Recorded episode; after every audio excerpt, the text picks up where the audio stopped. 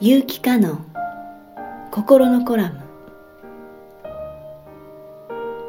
幸せの手に入れ方。眠る前の1時間と少し。テレビで海外の連続ドラマを流しながらノートにペンを走らせる。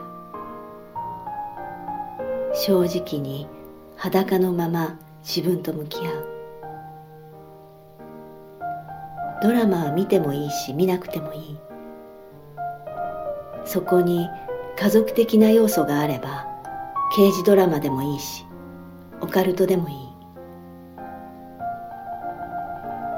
そんな風にノートにペンを走らせているとドラマの筋には関係ないシーンで登場人物の一人に幸せを与えてもらおうと思っちゃダメよと忠告していた。それを耳にして手が止まった。そうか。俺は不幸になったのは幸せを与えてもらおうと思っているからだ。天井をしばらく見つめて苦笑した。俺はアピールをするのも下手だし自分でも意外なのだが自分の気持ちを言葉にして伝えるのが下手だ。というよりできない。何しろ本を一冊書いてしまうくらい遠回りでめんどくさい臆病者なのだ。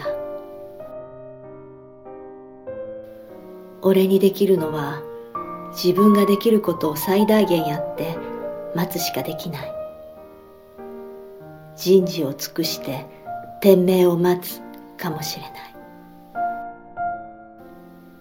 それは古風で臆病な生き方だが時代がどんなに狩猟型に変わろうとも与えてもらう幸せしか望めないし与えてもらう幸せに幸せを感じる農耕型の遺伝子なのだ。と再びノートにペンを走らせた。有機カノン心のコラム。